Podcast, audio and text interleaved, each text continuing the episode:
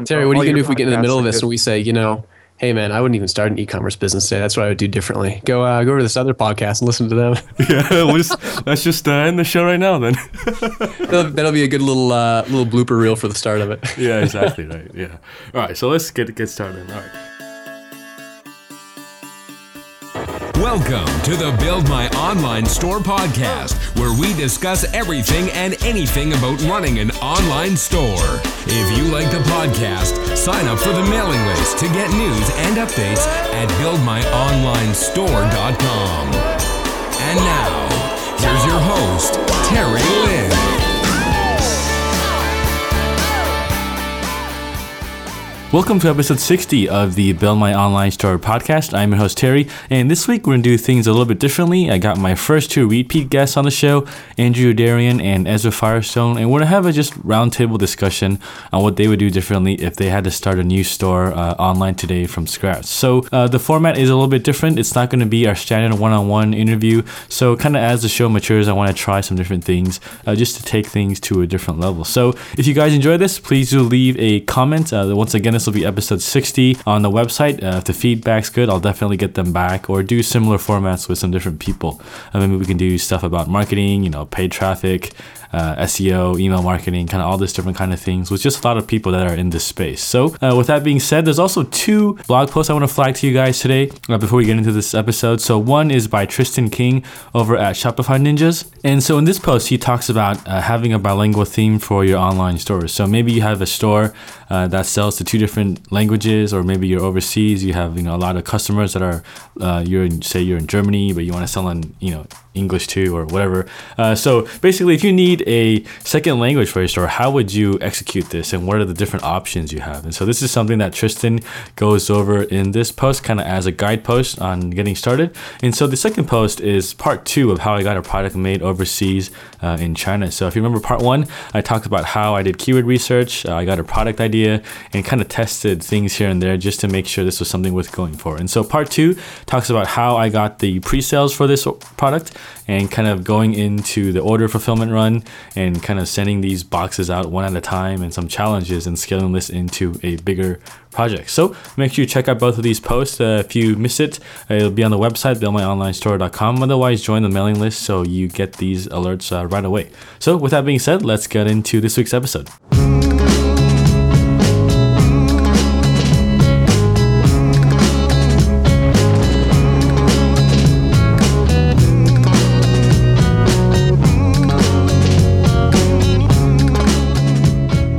All right, so everyone, welcome to the show. Today we've got our first two repeat guests, Ezra Firestone and Andrew Youderian.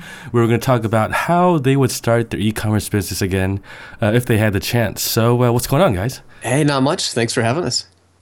Thanks, man. Happy to be here. It feels really good to be a repeat guest on the show. Uh, it makes me feel very good about myself. And so we have both of you guys on at the same time, so I just want to kind of experiment with a different format uh, with this episode. It's going to kind of be more roundtable rather than like a formal interview. So uh, we're just going to have a chat about what you guys would do differently if you had to, to start a store again today. And so, you know, before we go, just for someone that's new to the show, if this is their first episode, uh, kind of who are you guys and what do you do? So, you know, I'm just going to flip a coin here just to be fair, so you guys don't think I'm biased. So, you know, if it's heads, it'll be you, Ezra, Andrew. Uh, you'll be tails. So, well, tails never fails, so watch it happen. Oh, yeah, it, it is tails. He's gonna call there you go. See? Oh, I'm so offended, so offended. All right, so Andrew, why don't you go ahead and kind of introduce yourself, and uh, what do you do? Oh, well, uh, my name is Andrew Youderian. Uh, run a couple of different drop shipping businesses over at Right Channel Radios and Trolling Motors dot net. Been doing that for about five years now, and uh, also blog about e-commerce over at e commerce fuel dot com. So that's awesome. What I'm up to. Cool, cool. And Ezra? Hey, my name's Ezra, and I also run some e-commerce businesses. Uh, Boom by Cindy Joseph dot com would be my um, sort of uh, face business that I show off. And uh, I also blog about e-commerce at smart marketer dot com, and I have a services division where I do development on platforms like Magento and pay-per-click management and that kind of stuff.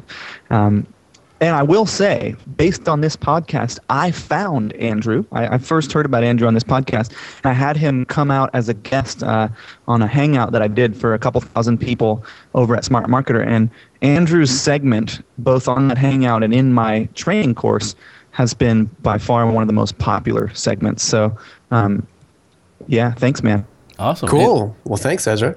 And so anyone who missed our episodes, uh, Ezra was on episode thirty-three, Andrew was on episode fourteen. So, wow, more than half a year ago, boys. It's a long time. I will say, Terry, Andrew and I are both now podcasting. Andrew just released his, I mean, I saw an email for it. I haven't actually checked it out yet. But you've got a podcast now, right, Andrew? I do, yeah. E-commerce fuel podcast, just released it. It's about uh, about a week old, so pretty pretty young, but it's been fun. And uh, and and you're doing one as well, yeah? Yeah, I've got, but mine's less e-commerce based. Mine's kind of more about hippie stuff, uh, lifestyle minds. People seem to like it. It's the number one business podcast in Australia. It's called Think Act Get, but it's not e-commerce specifically related. So if you want to check out another e-commerce podcast, I recommend the E-commerce Fuel podcast. Definitely, yeah. I just listened to all of Andrew's episodes, too. Definitely something uh, worth checking out, too. So, uh, with that being said, how about let's just jump into this, because I know you guys have a limited time, so let's just get started. So, the idea for this episode came upon me probably... Uh, we're actually getting this idea off the Lifestyle Business podcast, just so I'm clear with everyone. So, I think they did an episode where they did a business idea smackdown, and so... You know, I'm sure you guys know one of the biggest problems with beginners is just finding an idea, you know, not knowing where to start or kind of being, you know, stuck with analysis paralysis. So I wanted to get you two on the show since you guys have so much experience to see, hey, you know, if you guys could start over again, what would you guys do? So we're also going to set some criteria uh, on if you had to start over again. Uh, for me, I set a two criterias of if you had ten K to start a business with, and you also had one year of living expenses paid for. So it's not like you have infinite runway, uh, you have unlimited time. You actually have one year to get this up and running and about ten K to start. So I think that's a decent ballpark to run with uh, for anyone that's starting out. And just a hypothetical scenario, you know, if you were in this situation, what would you do? So uh, with that being said, you know, if we just had to do everything differently starting over kind of real quick, uh, what would you guys do? And I'll just have uh, Andrew start off first. Yeah, I'd say if I was going to kick it off again from the beginning, um, I'd say probably three things I'd focus on. First one is like focus on marketing uh, right away, just really emphasizing that as, as the most important thing out of the gates. And I'd make sure I wouldn't outsource that to a third party. When I, I don't know, I kind of... I kind of completely messed things up with my two stores. The first one I did, I, I felt like I, I kind of got things right, and then I totally botched everything on the second store, at least in terms of uh, process. And I outsourced a lot of the marketing, and and uh, it ended up coming back to bite me uh, in the tail because I lost a lot of those rankings because the, the marketing just, you know, it got hit by the update. And so marketing is super important, and, and doing it yourself, at least early on, to understand how it works. Uh, I'd emphasize on building a brand. Um, I think that's becoming more and more important. I did that fairly decently with Right Channel Radios, with Trolling Motors dot net. That's not a real brandable name or a domain, and it's I kind of bought the domain purely for S E O, uh, and I really wish that going back I had picked something like Trolling Motor Pro dot com, which was my original name. I got kind of got, got talked out of it or chose something else, but I think building a brand is is more important. Um, and then finally, I kind of wish I would have picked a product in dropshipping. I could have scaled a little bit more into the stocking space if I wanted to. Both of my products, both of my lines are kind of difficult to bring in-house in terms of the savings I would I would realize from buying them all in bulk versus drop shipping. Really doesn't necessarily uh, compensate for the hassle of, you know, investing all the capital and inventory costs and managing a warehouse. And so I think having a kind of a long-term plan where you can, as you grow, you have the ability to to bring stuff in-house if you're drop shipping to expand your margins and further grow your business, that'd be something I'd like to go back and change too. So those are the three big ones for me. Gotcha. Very cool. Very cool. And so we'll come back to this a little bit later. Uh, Ezra, how about you, man? You know, those were all very good, by the way. Um, I would take more time to pick my markets. You know, I have so much more information now on things like what price point works, um, you know, selling items that lend themselves to return customers, seasonality, weight, everything that's on that market criteria checklist that I created. And so I think that market selection would be something that I took a lot more time with based on the information that I have now. I'd also start with unique everything from the start. For example, I would not put up products with manufacturer's descriptions. Like, we're in a post-Panda world, and we've got site-wide penalties for things like that. And so um, you know, one of the things that I did, and I always did until sort of six or eight months ago, is I'd throw up uh, I'd throw up products on a new store just with manufacturer descriptions to get them live, and then I'd go back and rewrite them as I had time. I would definitely not do that uh, again. And when it comes when it comes down to it, I think moving slower and more methodically. So setting up each venture as its own separate things with separate Google accounts, separate bank accounts, um, you know, separate Set everything for each venture so that it would be easily transferable and liquidatable, which is the problem I ran into when I sold the store last year. It wasn't set up that way. It was harder to gather the data on that store because it was running out of a bank account that other business ventures were running out of. So it was hard to to go back and look at a couple years of data and say, this is the profit. This, you know, these are the cost of goods sold.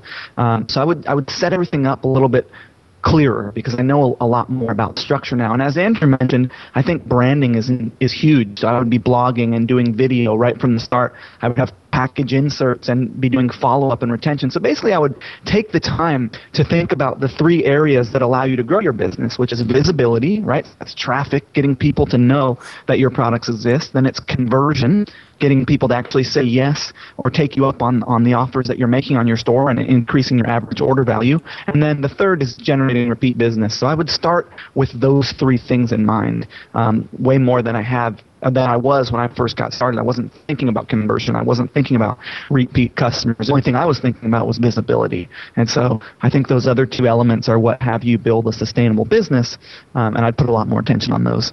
Yeah, and it's interesting that you guys point this out because you guys have been in the business for a couple of years. So really what took, I guess, a couple of years ago to start a business is much different than what it is in two thousand thirteen. So yeah, it's I mean, it's it's getting more competitive and you got to be more strategic. And I think there's as much opportunity uh, out there, especially with how fast e-commerce is growing. But it's you got to be you got to be more strategic about it. You can't just it's getting harder to just blindly throw up products you can drop ship on a basic domain without adding any kind of value or branding or creating your own product and, and doing well because you'll just get killed by uh, low prices on Amazon. And even if you're stocking stuff, you still and you can pay for ads and, and pay, you know, P P C stuff. I think it's still getting, you know, it's still it's increasingly becoming more important to be strategic about it. And I thought, Ezra, those are awesome points. And I like the one you talked about niche selection. One thing I would have thought about with niche selection early on is um, how well can you market a niche? Like if you're looking at a niche, you can kind of project down the road and it's a lot easier to market, say, uh, you know, go-karts than it is going to be, uh, you know, rubber washers or something. That's a really bad example, but there's some niches lend themselves to be marketed really well online and be able to reach out to enthusiasts and, and communities, and they're just fun to read about, and others are just are tough. And so that's another thing that I'd be thinking about too is how am I going to market this thing? If you can't put together some kind of high-level plan on, okay, here's how I'm going to attack this and drive traffic, especially if you're drop shipping where it's hard to buy traffic. Um, that's, that's kind of a red flag. It's a very interesting point from a because one of the things that I believe is that we are seeing um, content marketing and physical product marketing merge. Mm-hmm. And it's an interesting thing to look at. Let's take a physical product market. Am I going to be able to do content marketing in this market? Yeah. Yeah, I agree. Yeah, because you really need the content marketing to push the envelope for your whole brand too. So where it's all converging into one kind of marketing flywheel, I guess, if you can call it that way. All right, awesome. And so this kind of moves into the uh, second question I have. So uh, if you had to choose an e-commerce business model today, uh, which one would you choose or what type of uh, business model would you go with? Uh, let's have Ezra go first uh, this time. Well, given the constraints that we've started, first of all, I've got a year of living expenses at paid, and I want to know how, what level of living expenses. Like, am I in like a Chinatown? Am I in like one of these Chinatown apartments with the with the bathroom in the kitchen? Because I've literally seen apartments in Chinatown where the toilet is in the shower stall.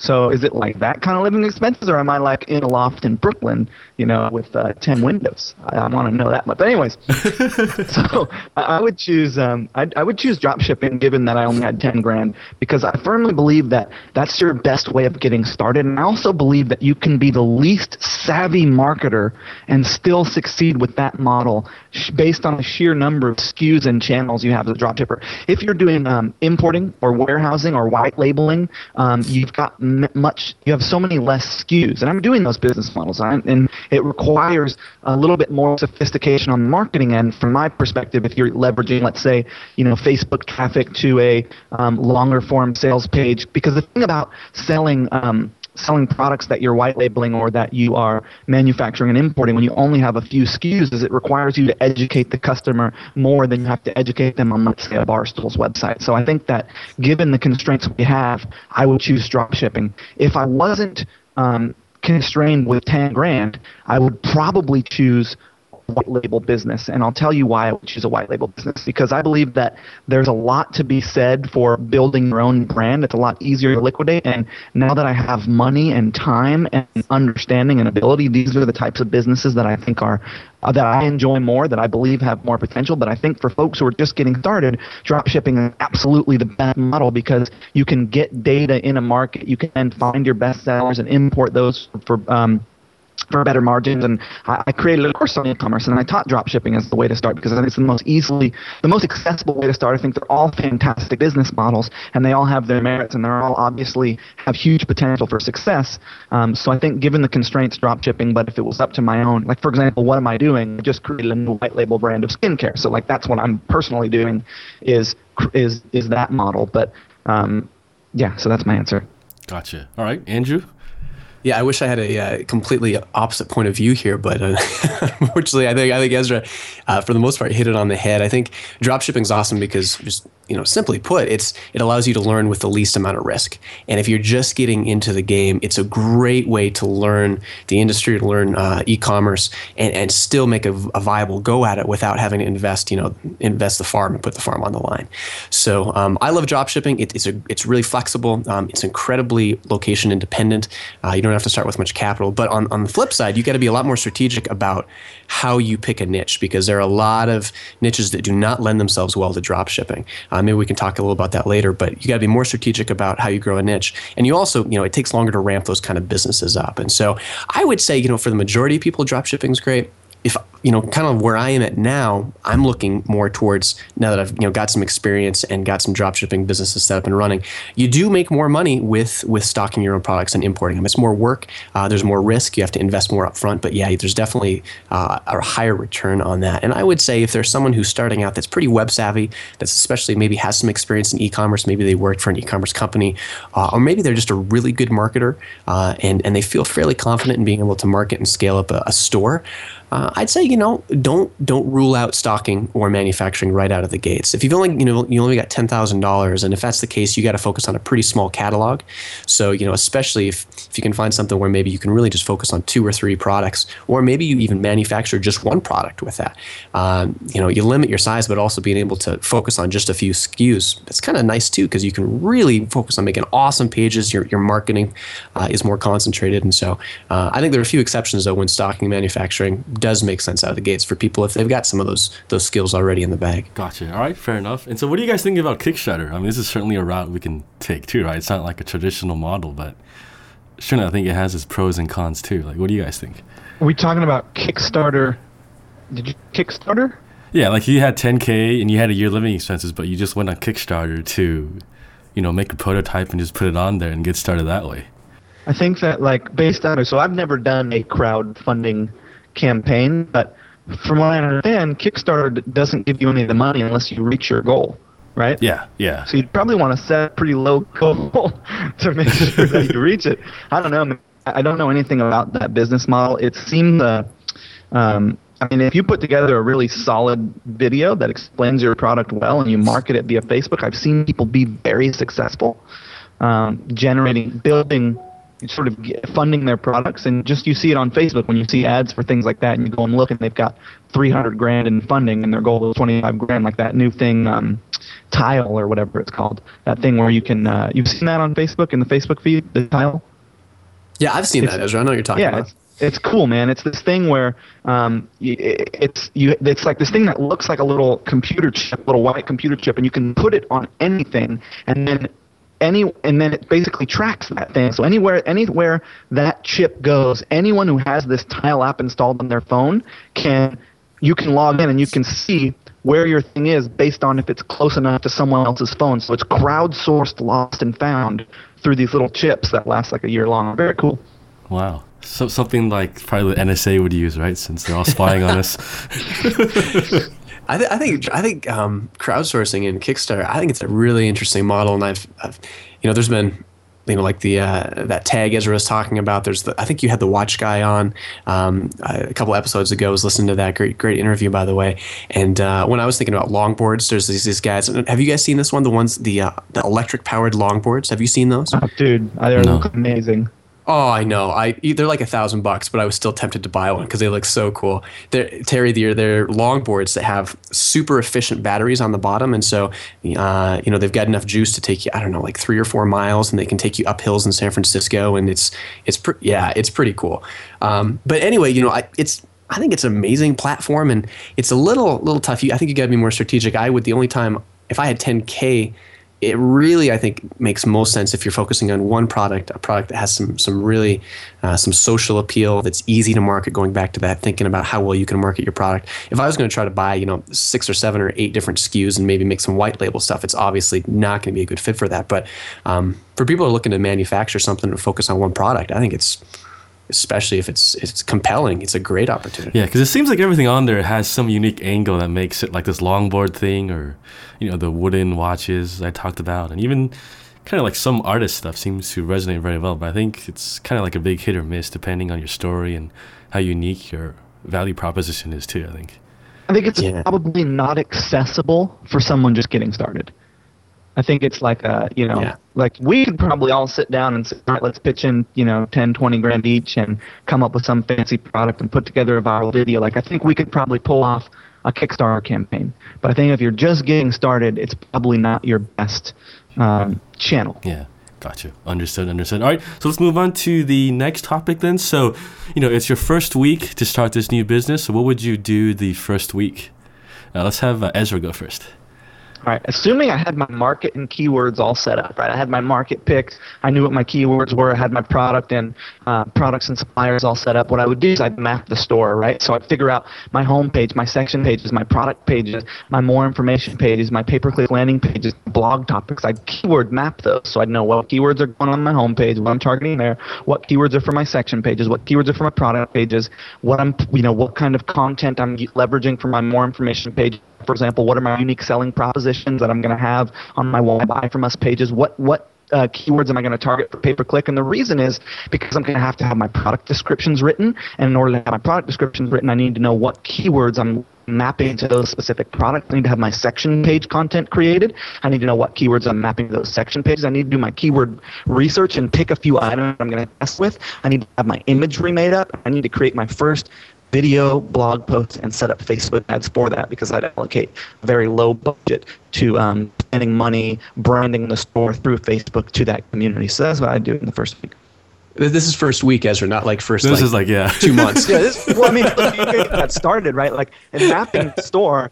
Fine, okay, I'm going to do that in the first week. Have the descriptions and all that stuff created is going to take longer, but I'll get that process started. Once I've mapped the store, I have the blueprint to do the rest of that. That's what I'm saying.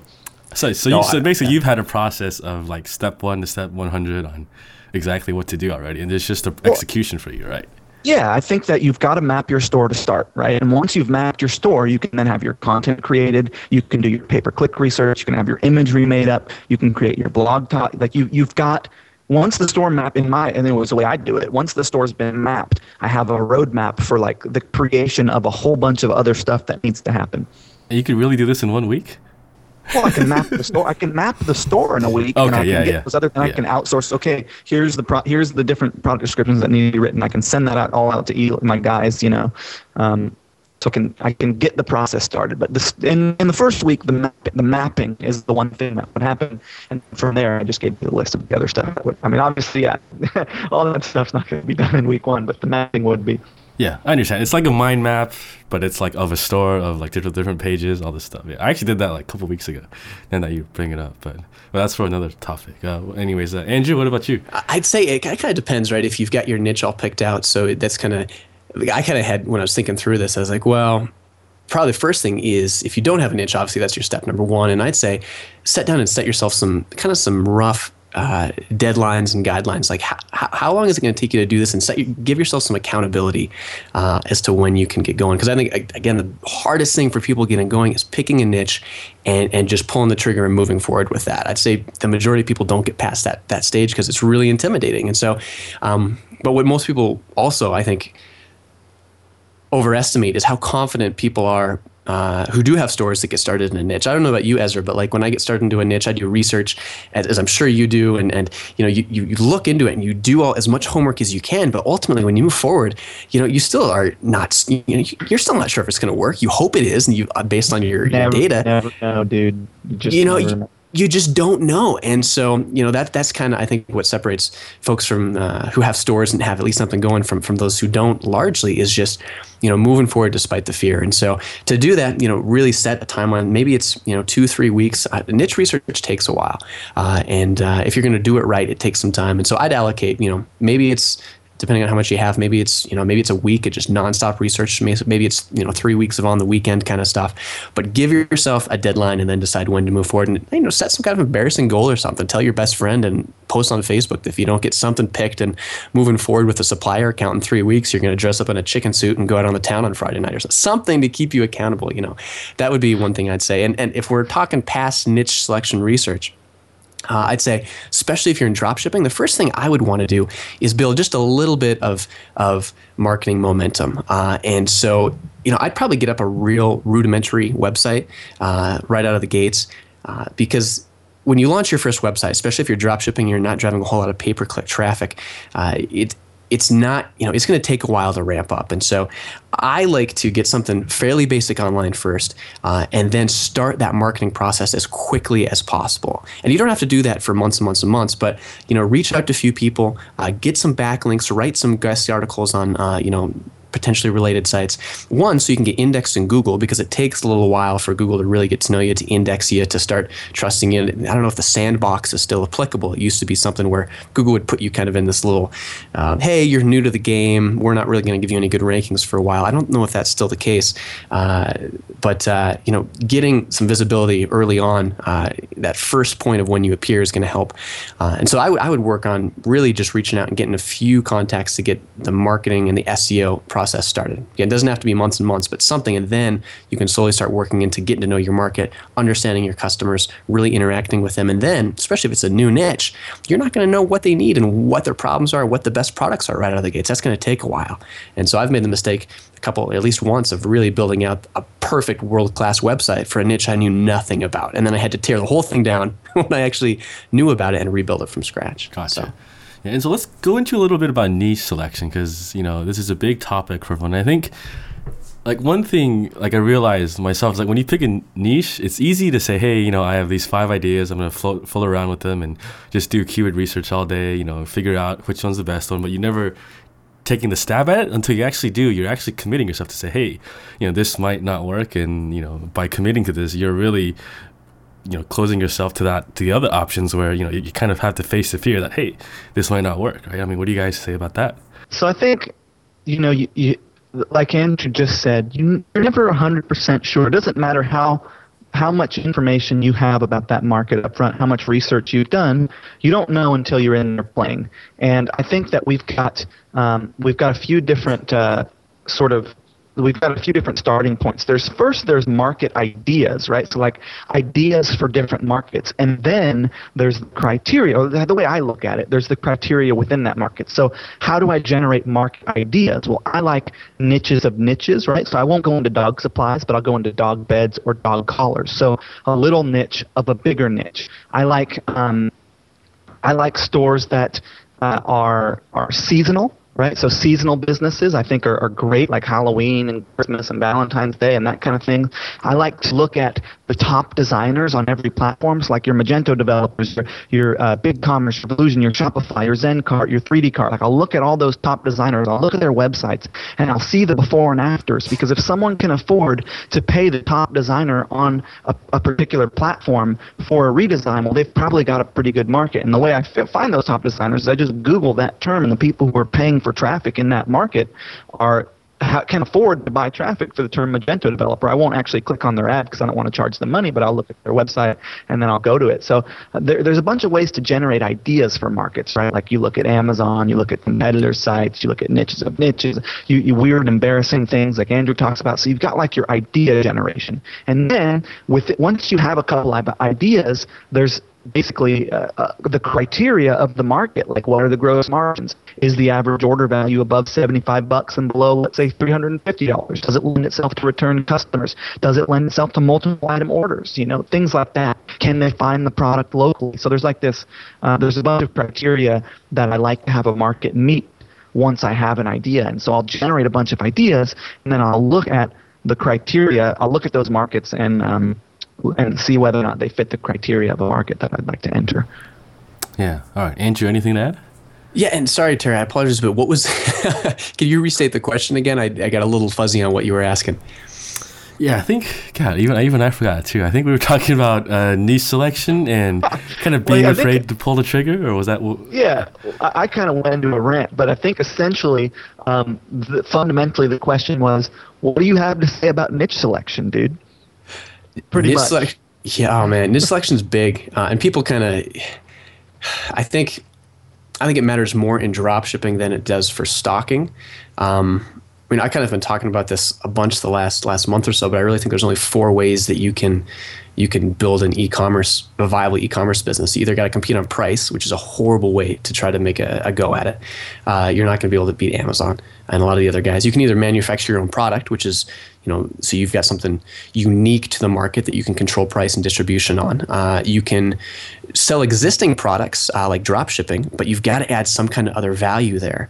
Uh, or you've got to create a brand experience where someone's going to pay more for your product specifically because there's a lifestyle or an experience where something kind of wrapped up into that product and that that brand and company. And so I think you got to you got to look for one of those four. You know, myself, uh, you know, I, I've just done the drop shipping, adding value, and so I love complicated niches. I love niches where, um, where you it's really not inherently.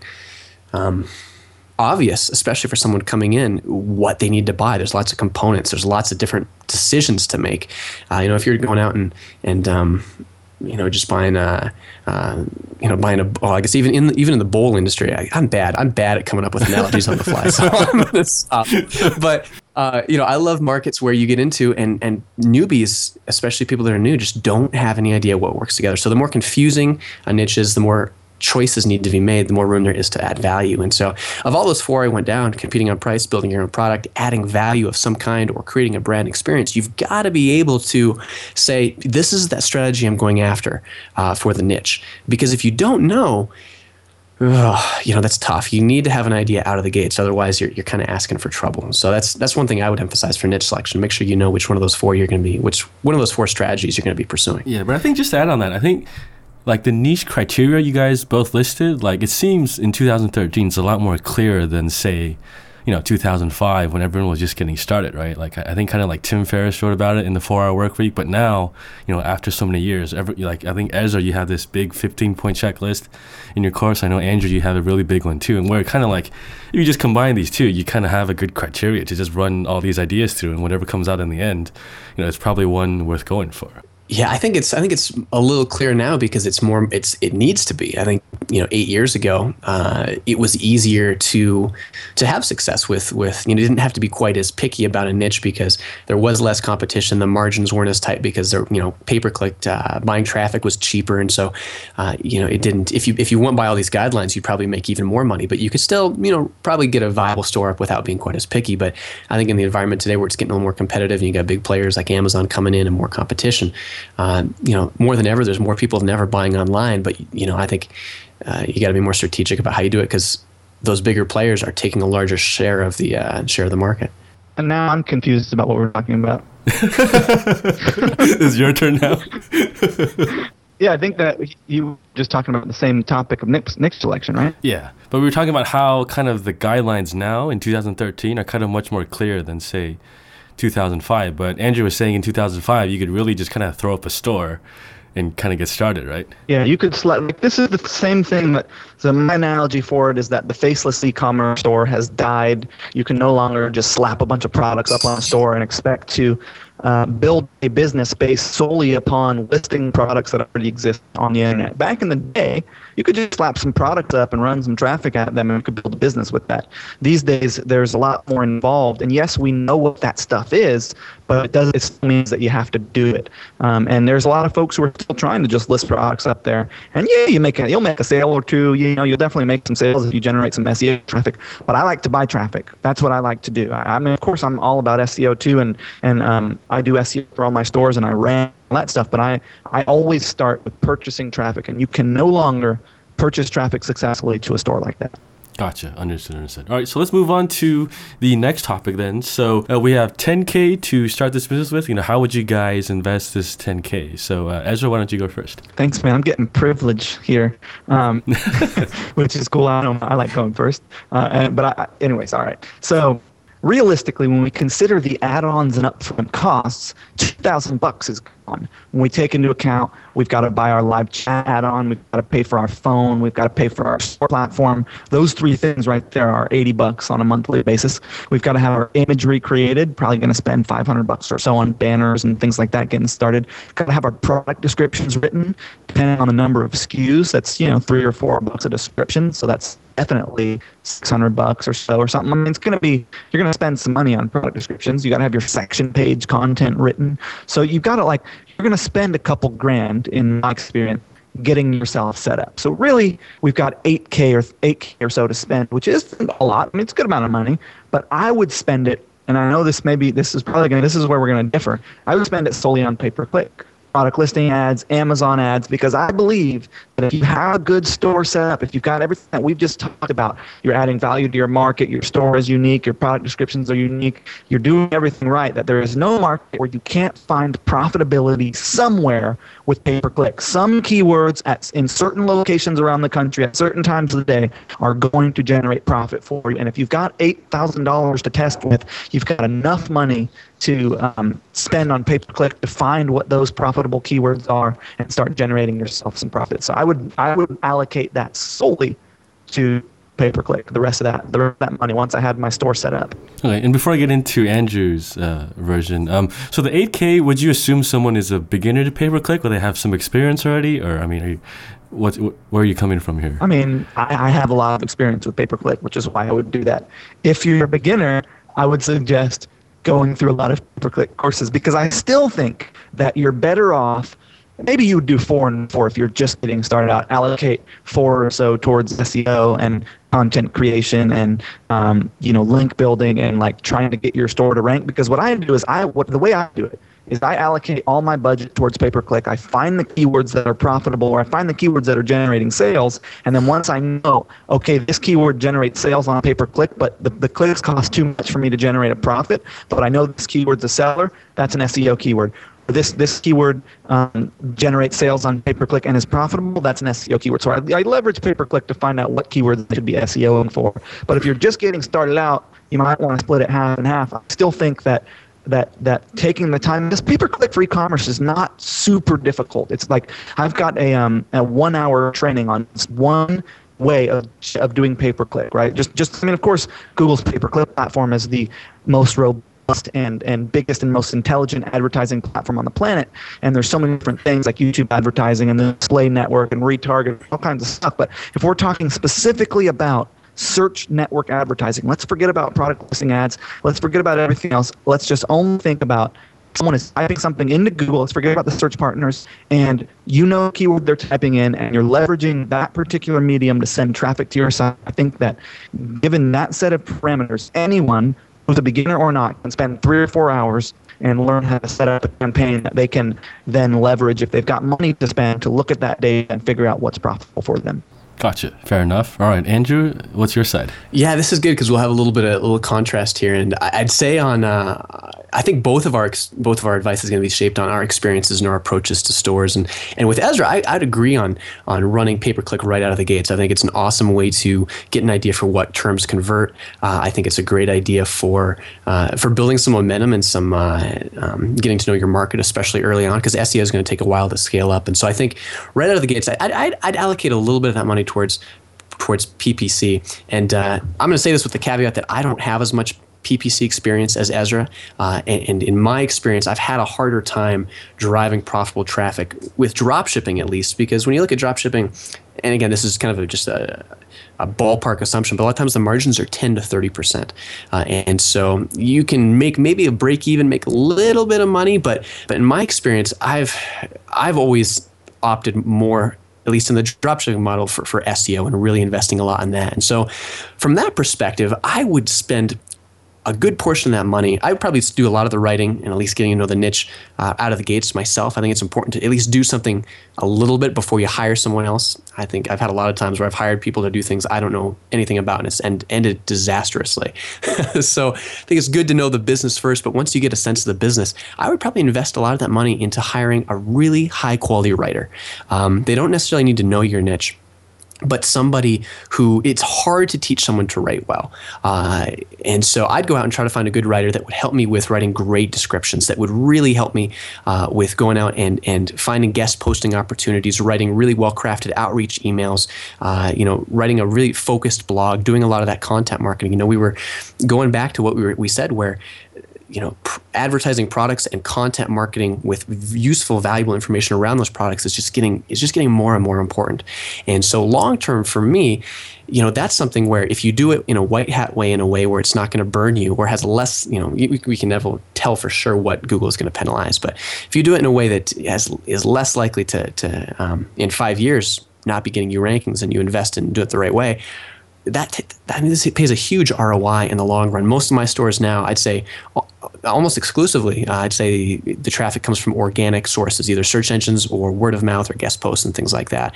And that's something where if you if you pour a lot of time in up front, uh, you know, it takes a while to scale up, but I'd say the majority of the work, probably eighty percent of the work for the market for both of those businesses happened in the first year. And then you can really, you still have to keep up, you can, you know, keep some upkeep going, but once you get that base of uh, of information and S E O and links out there, uh, it really pays huge dividends for, for a long time. So that's what I would do on a dropshipping model. For stocking products, it's a different deal. I think paid per traffic, I'd invest much more in paid traffic if I was stocking or manufacturing my own products. I think I'd probably take more of, a, of Ezra's approach for that. So yeah, interesting. I think certainly there's no right or wrong way to do it. I think, I mean, certainly I can see both how you, you guys have different approaches to this whole thing too. So yeah, and I'd actually, Ezra, I'd love to hear from you. Maybe, you know, because obviously we both, you know, we both do drop shipping. I think you do more stocking and white label stuff, obviously, than me because I'm not doing any of it right now. So have you found, do you, for that pay per click approach, is that something that you have found even in drop shipping markets with twenty percent margins, you're still able to make some? You're after all of the work and, and kind of account for the time of setting up that P P C campaign, you're still able to make it profitable with a, a twenty percent drop shipping margin? Yeah, and that's, you know, there, there's you're not going to have all your keywords that are profitable, but the point is that you will find, that's that's my whole theory and philosophy with regards to pay-per-click, is that it doesn't, any dropship market, there are going to be keywords that are profitable in certain locations around the country at certain times of the day, and if you have the money to spend to find out what those are, it's it's worth it. And um And, you know, I've been doing pay-per-click for a long time, but nowadays they make it so easy. Like Google has this thing called the Dimensions tab. And basically you can run a campaign. And it used to be that we'd have to uh, append all these crazy parameters to our U R Ls to send data into Google Analytics so we could see things like where in the country uh, is converting best, what times of day are converting best, what days of week are con- are converting best, um, what specific cities, you know, like what, what positions. All that information is all available to you within one click inside the AdWords dashboard now. So it's really easy to prune down quickly. And what I have people do is start with one or two keywords. In the in and I have them look at Google Trends and find out what what um, locations around the country have the most search volume for their keywords. It may not be the highest converting places, but they know that they'll get volume. So I'll have them start, and I'll have them start only in the daytime, which is generally when physical products do the best. Uh, in my experience, is during the day. Uh, some some markets do better in the morning, some markets do better in the evening. But you know, from midnight to eight a.m., uh, generally conversions drop across physical product boards. So I start. I start with all this, all these parameters and just a few keywords, and then um, test from there. And I'm, I'm ninety-five percent of the time able to find keywords that are profitable in dropship markets. Now, it's not going to be your only source of traffic. Like for example, now product listing ads are so much. Product listing ads are thirty percent cheaper than than um, than text-based ads, right? So uh, and nobody is doing this thing that I'm talking about, where they're mapping their products to keywords. So for example, if you take the gift basket market and you look at a keyword like smoked salmon gift basket, that is a very specific product-level keyword. Well, none of the gift basket companies are taking the time to name a product after that keyword. So when you go to the when you go into Google Shopping and you type in smoked salmon gift basket, it's pulling up gift baskets that have smoked salmon, because Google's got all the data indexed or whatever. So it's pulling up gift baskets that have the, the have smoked salmon in them. But the guy who's got the, the the basket called smoked salmon gift basket, even though his dropshipper calls it festive holiday gift basket, if he changes that name to smoked salmon gift basket, he now has the most relevant product for product listing ads. So if you take the time to map your products to keywords, you can get really um, cheap product listing ad clicks and, and make good money with P L As. I, I think P L As are the um, biggest opportunity for any dropshipper getting started in paid advertising right now. It's actually funny you say that, Ezra, because it's something where, I'm going to say this after I just ranted off about building up S E O and organic traffic. But I heard, I heard the, uh, I'm trying to broaden my mind a little bit in marketing strategies. And, and there's a guy I'm working with who pitched me on, hey man, P L As are, you know, they're, they're a great opportunity. A lot of e-commerce guys, even dropshipping merchants are, are seeing some success with them. And so with the Trolling Motor site, where there's a little bit more profit per order because uh, the order sizes are larger, we're in the middle of testing that right now. And so I hope you're right. It'll be interesting to see how the uh, how the results come out in the wash for that in a couple months. Yeah, let me know. And I've got a guy who's, who's built a software for um, comparison shopping engines and P L As that basically allows you to enter in your, your profit margins on a per product basis. And then wow. um, it'll essentially uh, – review your data over the first month or so, and then it can automatically uh, remove items. Uh, it can automatically remove items from your feed that are not profitable. It's pretty incredible, dude. So That's I'll cool. shoot you that offline. Yeah, thanks. So for someone who doesn't know what P L A is, can you just run over that real quick, uh, either of you guys? Yeah. So we've got, we've got. Um, am I? Is this okay that I do this, Andrew? Oh yeah, go for it. Okay, cool. I was just kind of taking the floor, so I wanted to check. Um, The, we've got comparison shopping engines, places like Find and Price Grabber, um, which is what Yahoo now, uh, which is what Yahoo um, Yahoo products used to be, and well, Price Yahoo basically integrated their their product listings the same way that Google Google has a product listing or comparison shopping engine called Google Shopping. So if you ever clicked on Google and went over the shopping part of it and clicked search, you know, search for a product, it brought up a, a list of a bunch of products. That's called a comparison shopping engine. And there's a whole bunch of them. There's thirty or forty of them, buy dot com, all this stuff. And so um, you can take your products and you can feed them all out to all these different engines. And each one of these engines allows you to run advertising on their platform. And that's called a product listing, because it's not a text-based ad, it's an actual product listing. It's a place where people, it's called the buyer engine. People are going there to actually search for physical products that they want to buy. So it's a little bit different than a search engine. And uh, and yeah, that's pretty much what what it is. Um, and it's a really awesome way to sell physical products, because the people who are shopping there, it's kind of like little mini Amazons. People are out there looking specifically for physical products, and um, and it's it's it's pretty easy to run ads, because it's all keyword based, and as long as your products are mapped to different keywords, you can you can um, send them out to these different product engines, and, and of course you've got to set up conversion tracking for each one. It's kind of a pain in the butt, but it's a great way to um, generate traffic. It's a new sort it's a new channel of traffic that didn't exist, let's say, six years ago when I started this this this comparison shopping engine marketplace that is available now. Gotcha. Very cool. Very cool. All right. So we just got a few minutes left. So let's just uh, wrap things up a little bit. Let people know where they can find you online. So let's have Andrew go first uh, this time. Yeah. Probably the best place to find me is over at e commerce fuel dot com. I blog about, um, you know, just running running stores uh, and my experiences Uh, with, with that. And so that's probably the best place. Uh, another good place to find me is is on the podcast. Do a weekly podcast like we talked about at the top, just every Friday morning, uh, doing a lot of stuff like this, you know, um, just chat, chatting with people about, about e-commerce, what's working, what's not, success stories, things like that. And that's the E-commerce Fuel podcast. Uh, you can check it out at the blog, e commerce fuel dot com forward slash podcast, or on iTunes, just search for E-commerce Fuel. You can find me at smart marketer dot com. That's where I blog about marketing and uh, a lot about e-commerce. And also, if you want to get into some um, fancy pants stuff, then you can check out think act get dot com. Not really fancy pants, but just like, you know, more sort of mindset and lifestyle focused. Nice. Sounds good. All right. So listeners, you guys know where to find these two gentlemen, uh, e commerce fuel dot com for Andrew and smart marketer dot com for Ezra. So uh, let's just wrap this up, guys, and uh, we'll catch up next time. Awesome. Thanks a lot, Terry. It's been fun. Thanks, Terry. And thank you, listener, because I think that, you know, the most valuable thing that you have to spend is your time, and the fact that you're choosing to spend it with us is really nice. So thank you. And if you guys like this, uh, do let me know. Maybe we'll do more of these uh, in some upcoming episodes. So, all right, guys, take care, and uh, we'll keep in touch.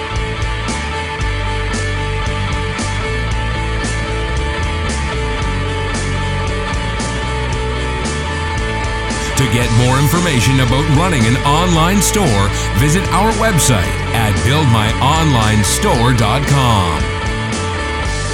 Thank you for listening to this episode of the Build My Online Store podcast.